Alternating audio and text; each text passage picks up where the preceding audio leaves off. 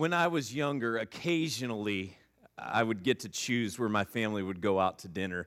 And there were two of us, so it didn't happen very often because normally, if, if either I or my sister chose, the other one of us by default wouldn't like that choice. Not necessarily because we didn't like the restaurant, but just because our sibling made the choice. And so we didn't always get to choose, but sometimes on a rare occasion, I would get to choose. And when I was when I was in grade school, the choice I was always going to make when I could choose where to go to dinner was going to be Pizza Hut. Now, some of you have never had the experience of actually dining into a Pizza Hut, and there aren't many left. I don't know if there's any left in the country, but they were under these giant red roofs, and you would walk in and you would just be assaulted with the smell of pizza, which is an amazing experience. And, and, and except as you'd place your order, you then had to wait. And they had a salad bar, but what grade school kid wants to hit up a salad bar? And so you just had to sit there. And that was the worst part of the Pizza Hut experience is, is just sitting there and having to wait. And there was a jukebox, but I was never allowed to play the jukebox. So I was at the mercy of whatever somebody else was playing on the jukebox, just having my senses assaulted with that sweet, sweet smell of pizza baking. And and then we went to Pizza Hut on one occasion, and all of a sudden they were running a promo that if uh, they didn't cook your pan pizza in 14 minutes, you got it for free. So they would put a timer on our table. Because, as the great theologian Tom Petty once wrote, waiting is the hardest part. And uh, either you're not familiar with Tom Petty or what theologian means. If you didn't get that one, that's all right. But uh, greatest songwriter of the last generation. Waiting is the hardest part. And so when they ran this promo, there was a little, little timer on our table. And I remember just staring at that timer. Number one, because it meant that pizza was on its way. And number two, I've always been cheap. And so the idea of a free pizza was even better, even though I wasn't paying. Somehow I had I had an interest in this experience and I watched as that timer ticked and then the timer hit 15 seconds and our pizza wasn't on the table and I'm like, "Oh, it's going to be. It's going to be." And then the waitress came over and grabbed the timer when there were 6 seconds left on the timer. And the pizza still wasn't on the table. And I'm like, let's talk to the manager. And my dad's like, no. And I'm like, why? He's like, the pizza's coming right now. I'm like, but it wasn't on the table. He's like, it's all right. It's all right. There's just something about that process of waiting that I don't know about you, but I hate. And I recognize some people have more patience than others, but I think within all of us, there's just that, that discomfort of wanting to know something. We want to know it right now, whether it's the results of a, a medical test or a college application, whether it's a job interview or you've sent somebody a message asking them out on a date. You want the answer, and you want it right now. And when we wait, we allow ourselves to go through all kinds of different scenarios we allow our mind to wander. Sometimes it's not even something that we try to do. Intrusive thoughts just come and they guide our minds and take us places we never wanted to go. But without the information, we're at mercy of those thoughts. I don't know if you've ever been in a situation where you've had legal charges pending against you, but that's where we find Paul today. We've been walking through the, the development of the early church, and we have seen as God has done extraordinary things, and the message of the hope of Jesus has spread from region to region. And yet, what we've seen is it's seldom been easy. It's always been blessed, but it's seldom been easy. And we arrived a few weeks ago as Acts starts to conclude where Paul is saying, I've got this passion to go back to Jerusalem. And everybody who loved Paul in his life said, Don't do it, don't go. And he said, You don't understand. I don't care if I die, I have to go back to Jerusalem. And so he went back to Jerusalem, and people tried to kill him. And he was arrested. And last week, as we looked at Acts chapter 23, we saw how there was a plot to assassinate Paul. And how ultimately he was snuck out of town to have an audience with the governor. And that's where we pick up today. So if you have your phones or your tablets, I'd invite you to follow along with us in the Bible app. It's free resources you can find in whatever app store you utilize. And once it's installed on your device, there are a number of fantastic features in the Bible app. One we use every single week together here at Lakeside is called Events. You can either enable your locations or write in Lakeside Community Church, Algoma. You can follow along with us that way if you have a traditional Bible with you this morning. We continue our look at the New Testament book of Acts. Acts is the fifth book book in the New Testament, right after the four Gospels of Matthew, Mark, Luke, and John. Next comes the book of Acts. We're going to be in the beginning part of Acts chapter 24 this morning. If you're joining us via the stream this morning, thanks so much for joining us. My name is Brian. I'm part of the team here at Lakeside, and the verses will be available for you on the screen below as we pick up the account Paul has now been taken. He's been held at Herod's Praetorium. He's been taken out of Jerusalem. And in Acts chapter 24, verse 1, we read this And after five days, the high priest Ananias came down with some elders and a spokesman, one Tertullus. They laid before the governor their case against Paul.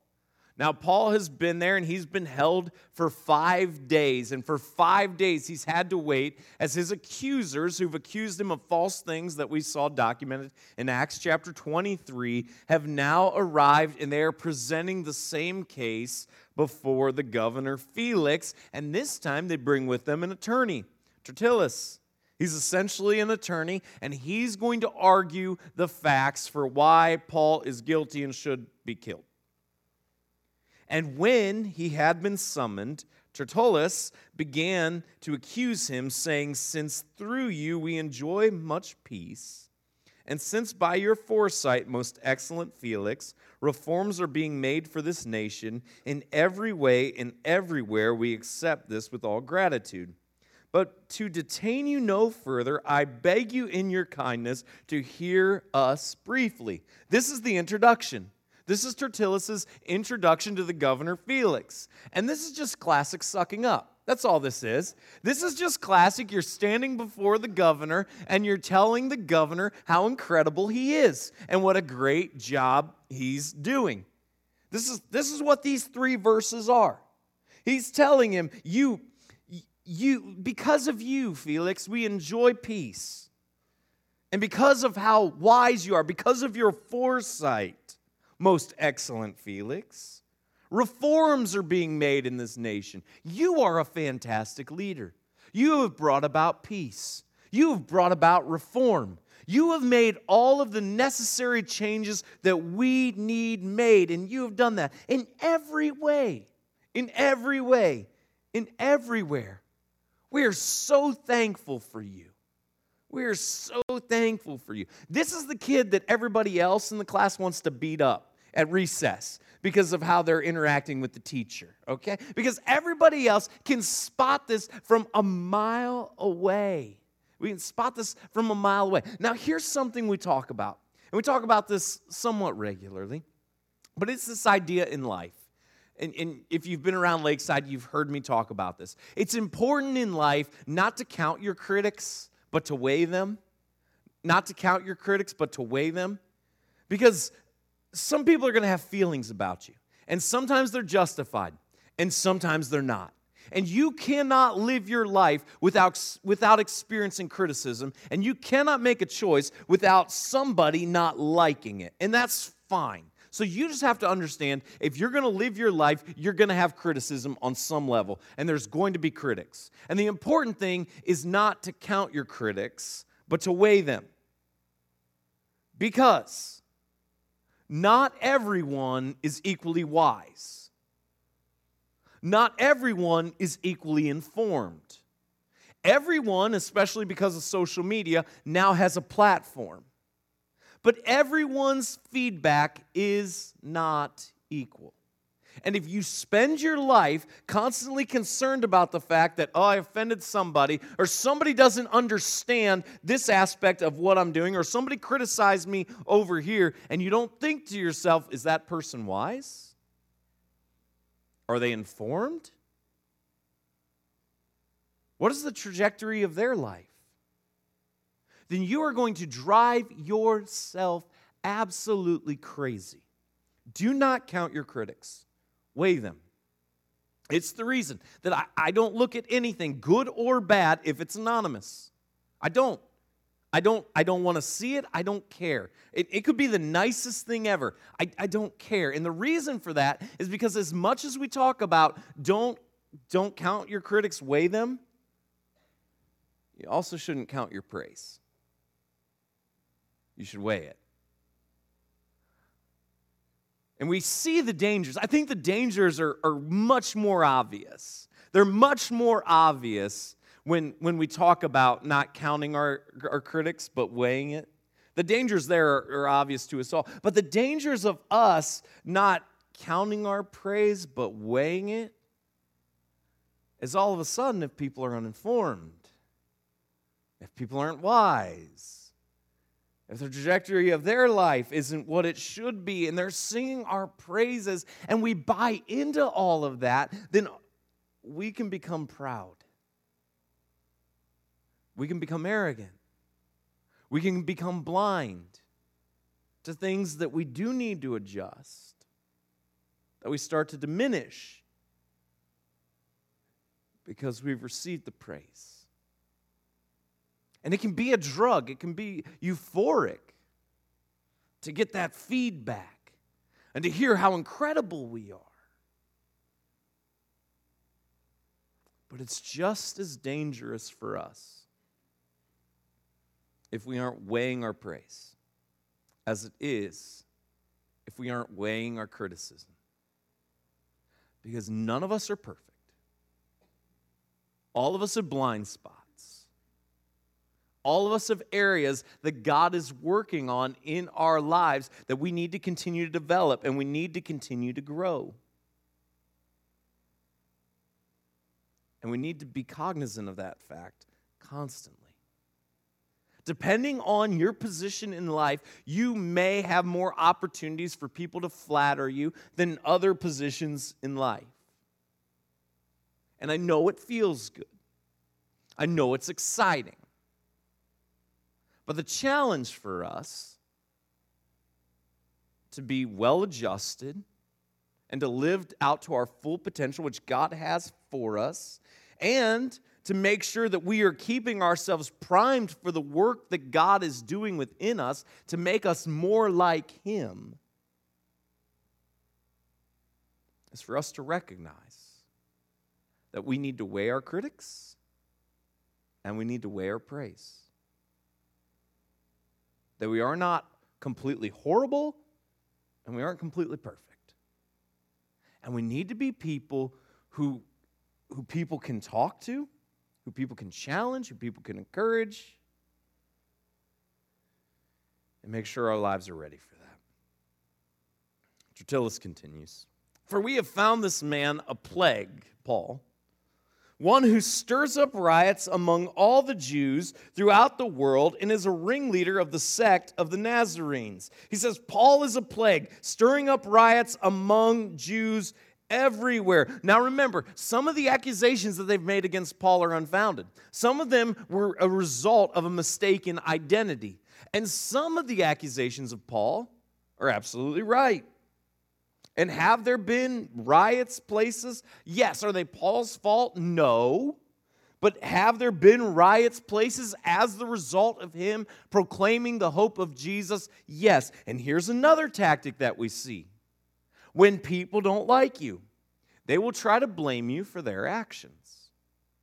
When people don't like you, they will try to blame you for their actions. Well, he's the result of, because of Paul, there are riots everywhere. What has Paul been doing? He's been telling people about the hope of Jesus, and the visceral response that they have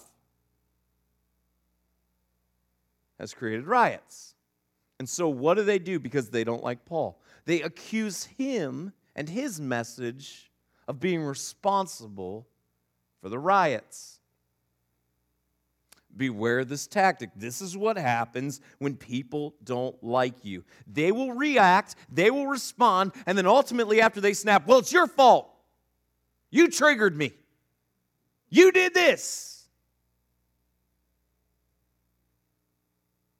There's nothing new.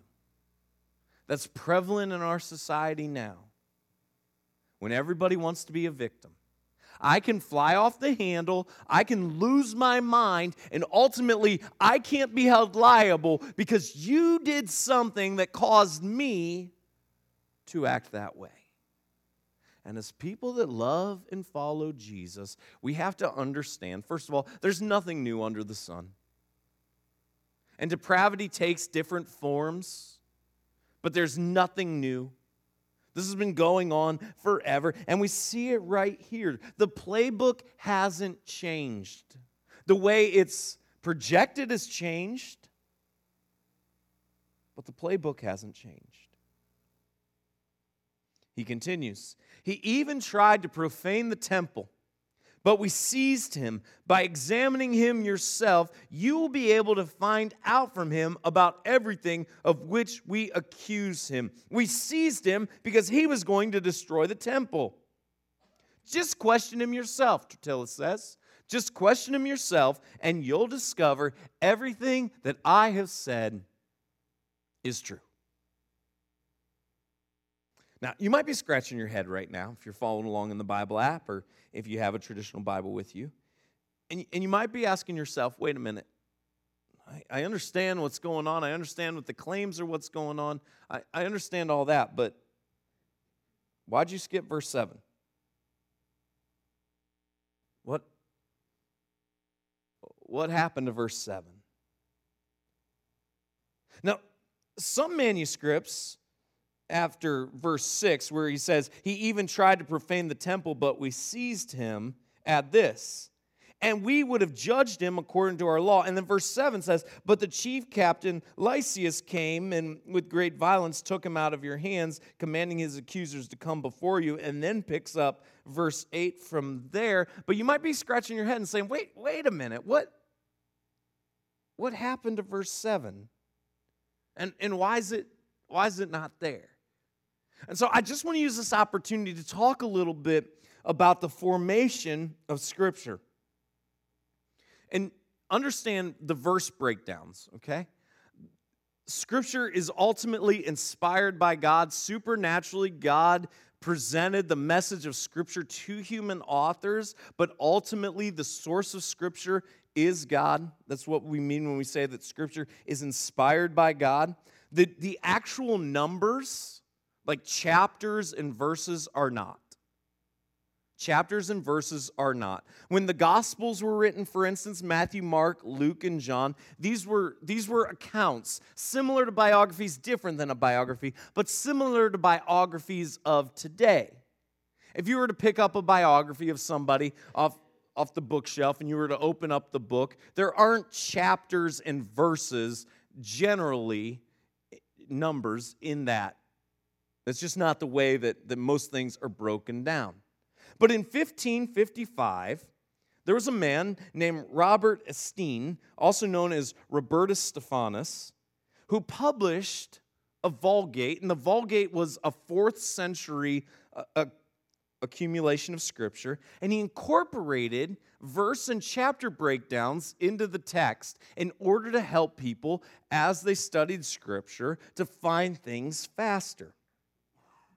Here's the thing we have since, and, remember, this is 1555. Our world is radically different now. We are way more connected than, than people were in 1555. Most people in 1555 never left the town they were born in, they, they just stayed there. They, they never traveled, they didn't certainly get out of their region. And so what we have discovered is that we have earlier manuscripts than what the Vulgate, which was published in the late fourth century, we have earlier manuscripts available than what were discovered then. And so, in some of the earliest manuscripts, a few, and there aren't many, but a few verses similar to verse 7 here in Acts chapter 24 do not appear in the earlier manuscripts. So does that mean that somebody was was was trying to create a fraud? Does that what does that mean? Well, most likely what happened is in the same way that there are study Bibles today. What most likely happened during the translation of, of the Vulgate was that there were notes written. There were notes written in the margin that would provide more information. And so, most likely, verse 7 in this instance isn't likely in, in the text of Scripture. But more likely than not, it is a supplemental note that's added there. And so, for that reason, most, most versions of the Bible now, when they're published, will include it, but will include it with an asterisk and either put it down in the margins or they'll bracket it right there in the text. Now, the reason that I spend time on this is because Scripture is our ultimate source. It's our ultimate source for knowing God. It's our ultimate source for understanding God. It's our ultimate source for, for understanding how God wants us to live our lives. And what I want you to recognize, and what we'll talk about some other time, is how we can be confident of the document that we have that it actually aligns with the message that God wants us to receive. And the fact of the matter that this that this verse probably wasn't included in the earliest manuscripts should in no way cause you to question, well wait, does that mean that scripture isn't valid? If anything, it should increase your confidence in the validity that we are saying, hey, some of the earliest manuscripts don't include this. So that's the reason I just wanted to camp out there for a minute. And I, I know that has nothing to do with the trial of what Paul's going on, but I want you to understand that we can have confidence when we read Scripture that we're connecting with the heart of God. And I just wanted to spend that time to let you know where that verse, why that verse probably wasn't included. We go back now. Verse 9 The Jews also joined in the charge, affirming that all these things were so. So Tertullus has given the open argument, and now witnesses have been called, and they're all accusing Paul of trying to start riots, of trying to cause trouble. And when the governor had nodded to him to speak, Paul replied, Knowing that for many years you have been a judge over this nation, I cheerfully make my defense. You can verify that it is not more than 12 days since I went up to worship in Jerusalem. And they did not find me disputing with anyone or stirring up a crowd, either in the temple, or in the synagogue, or in the city. Neither can they prove to you what they now bring up against me. And here's Paul's, oppor- Paul's opportunity to give a defense. And after he starts with some pleasantries, because that's just wise. I mean, you've just heard Tertullus tell the, tell the governor how incredible he is. You should probably do the same thing. Just play the game a little bit. Then Paul says, Hey, I have evidence. I have the receipts. Here's what really happened. And you can go talk to people. You can go verify that I'm not guilty of these charges that they've levied against me. And then he continues. But this I confess to you that according to the way which they call a sect, I worship the God of our fathers, believing everything laid down by the law and written in the prophets having a hope in God, which these men themselves accept, that there will be a resurrection of both the just and the unjust.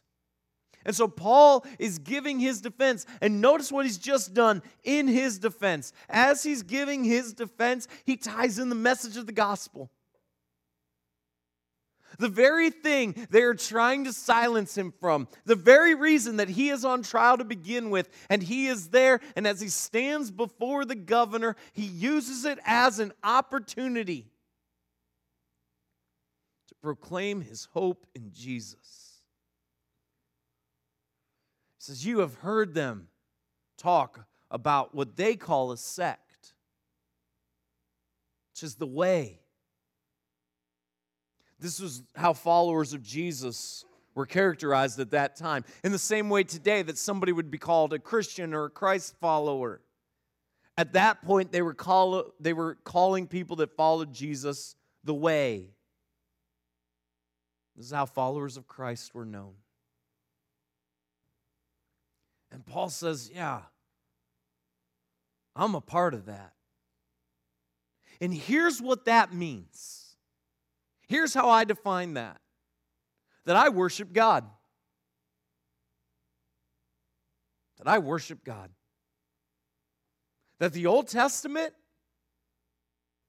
the Old Testament's from God. It's inspired. And it is the foundation. It is the foundation of everything that we believe. But Christ is the fulfillment. He's the fulfillment of the prophecy. He is the one who was promised. He is the way that we can have a restored and renewed relationship with God. He is the hope. As the Old Testament painted the picture of a, of a God who created us and of a humanity that rebelled against him because God's the creator, so God gets to make the rules and God has a standard. And unfortunately for us all, God's standard is pass fail. And what makes things even worse for us is God's standard's perfection. And so you might be really good, really, really, really good. You might be somebody that everybody looks up to and says, I want to be like that person. They're just salt of the earth, good, honorable, moral people. But the message of the gospel and the message of Scripture is that isn't enough. And the reason it isn't enough is because God's standard isn't, well, lay it all out on a scale, and if you do a little more good, then a little more bad you're in. Or if you do a lot more good, then you do bad you're in. God's standard is perfection. And the reason for that is because God's holy and He's perfect. And He's the creator, so He gets to make the rules. And the disappointing thing for all of us is that we don't meet that standard. We don't measure up that even for the person that wants to personify themselves as being perfect in their mind and in their heart is the knowledge of the incidences where they have not measured up.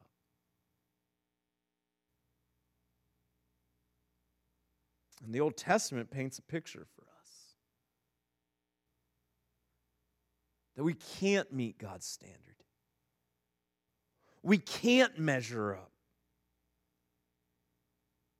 And yet, we're given glimpses in the Old Testament that a Savior is coming. And that even though we've rebelled and even though we've fallen short, that God still somehow chooses to love us. Not because we've earned it and not because we've deserved it, but that's just because of who God is that He's gracious and merciful, that He desires people to repent. And He wants a relationship with broken and flawed people. And that He would make a way that even in our rebellion, we could find restoration and we could find forgiveness and we could find hope. And then Paul says, and that hope is here. And his name is Jesus. And he was perfection because he was fully divine and he was full humanity, all wrapped up in one. And he was the fulfillment of the promise of his Father. And he came and he lived and he proclaimed hope and he proclaimed truth. And some accepted him, but most rejected him. And they crucified him. But that's not where the story ends. And three days later, he rose again, proving that he was divine and proving that the sacrifice for our sin had been approved by God. And then he appeared to over 500 men and witnesses. That is the account of the scriptures. That is the hope that we have. And Paul says, because of what Jesus has done, and because if we place our faith and trust in Him, we can experience this hope. That we recognize and we understand that there is resurrection. And if we have the hope of Jesus, we are so thrilled because at that time, we will be renewed and we will be restored and we will experience intimacy with our Creator.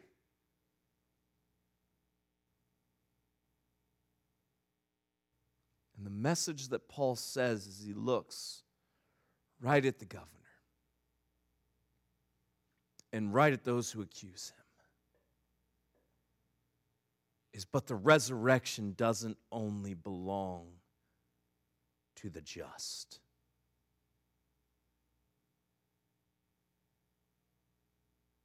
And one day we all will stand before God,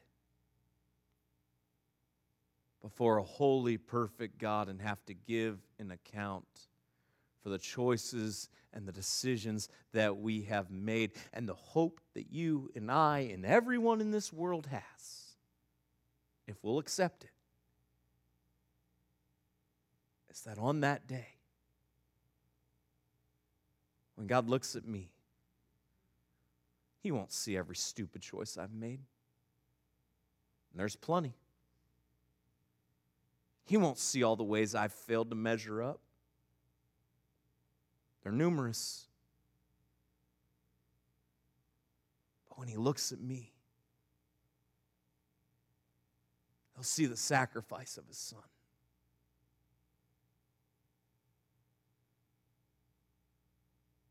He won't see my imperfection. He'll see the perfection of his son who paid the price for me.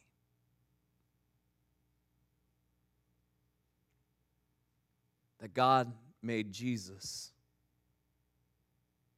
sin for me. So that when he looks at me, he sees his blood. That's what Corinthians says. God made him who had no sin to be sin so that in him we might have a restored relationship with God. Not that Jesus sinned, but he paid the price for my sin.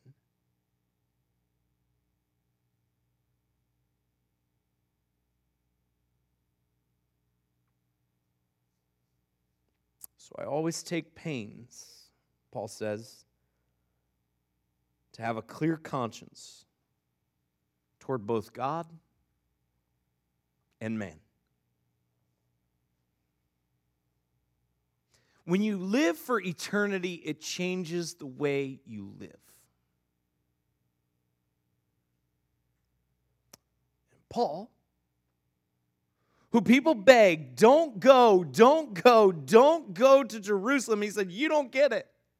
I don't care if I die. I'm going. And now he's here. And he's on trial and he's looking his accusers dead in the eye.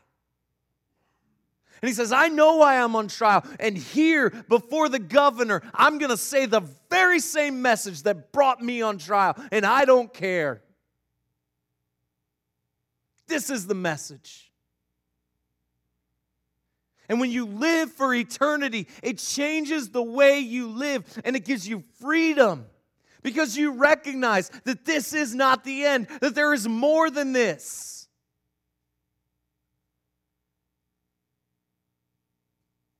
And if we follow after Jesus, the hope that we have is not that He just makes tomorrow better, and He does, by the way. And not just that He transforms today, and He does, by the way.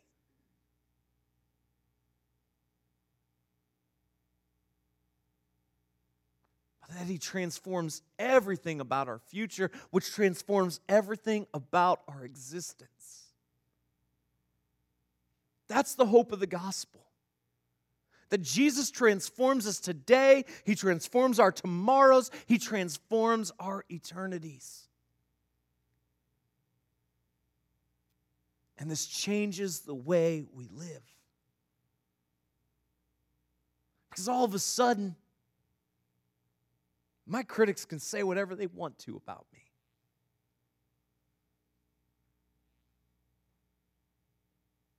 And people's praise is no longer my end goal. Because there's something so much greater. A God who loves me and created me and restored me and redeemed me. So, in a minute, I'm going to pray and then we're going to sing a song. And as we sing that song, we're going to pass out some elements of communion. We would ask you just to hang on to those. If you've made the decision to follow after Jesus, we invite you to take part in that.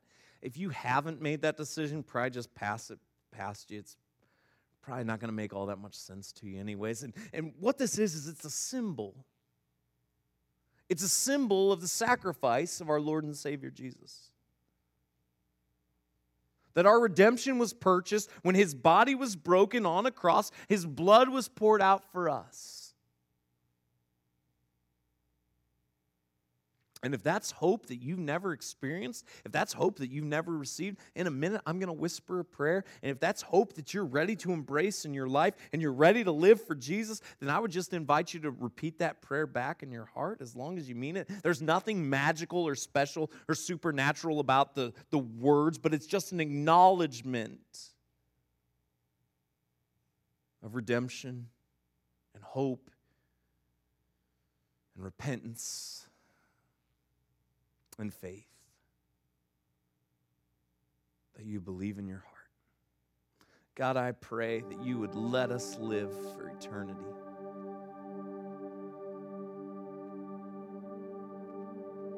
That we would have confidence in how we face each and every day.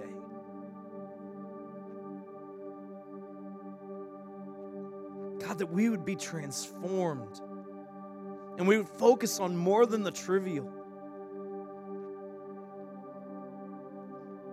Pray for the person, God, who needs the hope of a relationship with you that has never experienced that before. But God, they know, they know that they don't meet your standard. and They know, God, that they need a relationship with their Creator. And I pray right now in this moment, in this room, and as they watch online, this would be the moment they stop running. It would be the moment they stop fighting. in their heart, they embrace you.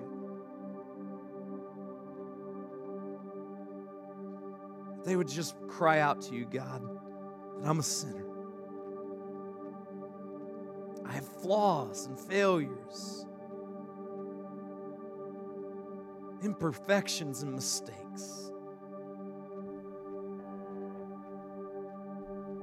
God, I need you to save me. And I know you love me. Even in the midst of my brokenness, even in the midst of my flaws, so much that you sent your son Jesus to die for me and my sin. And three days later, he rose again. So I put my faith in you, Jesus. I want to live for you. Change my life like you've just changed my destiny.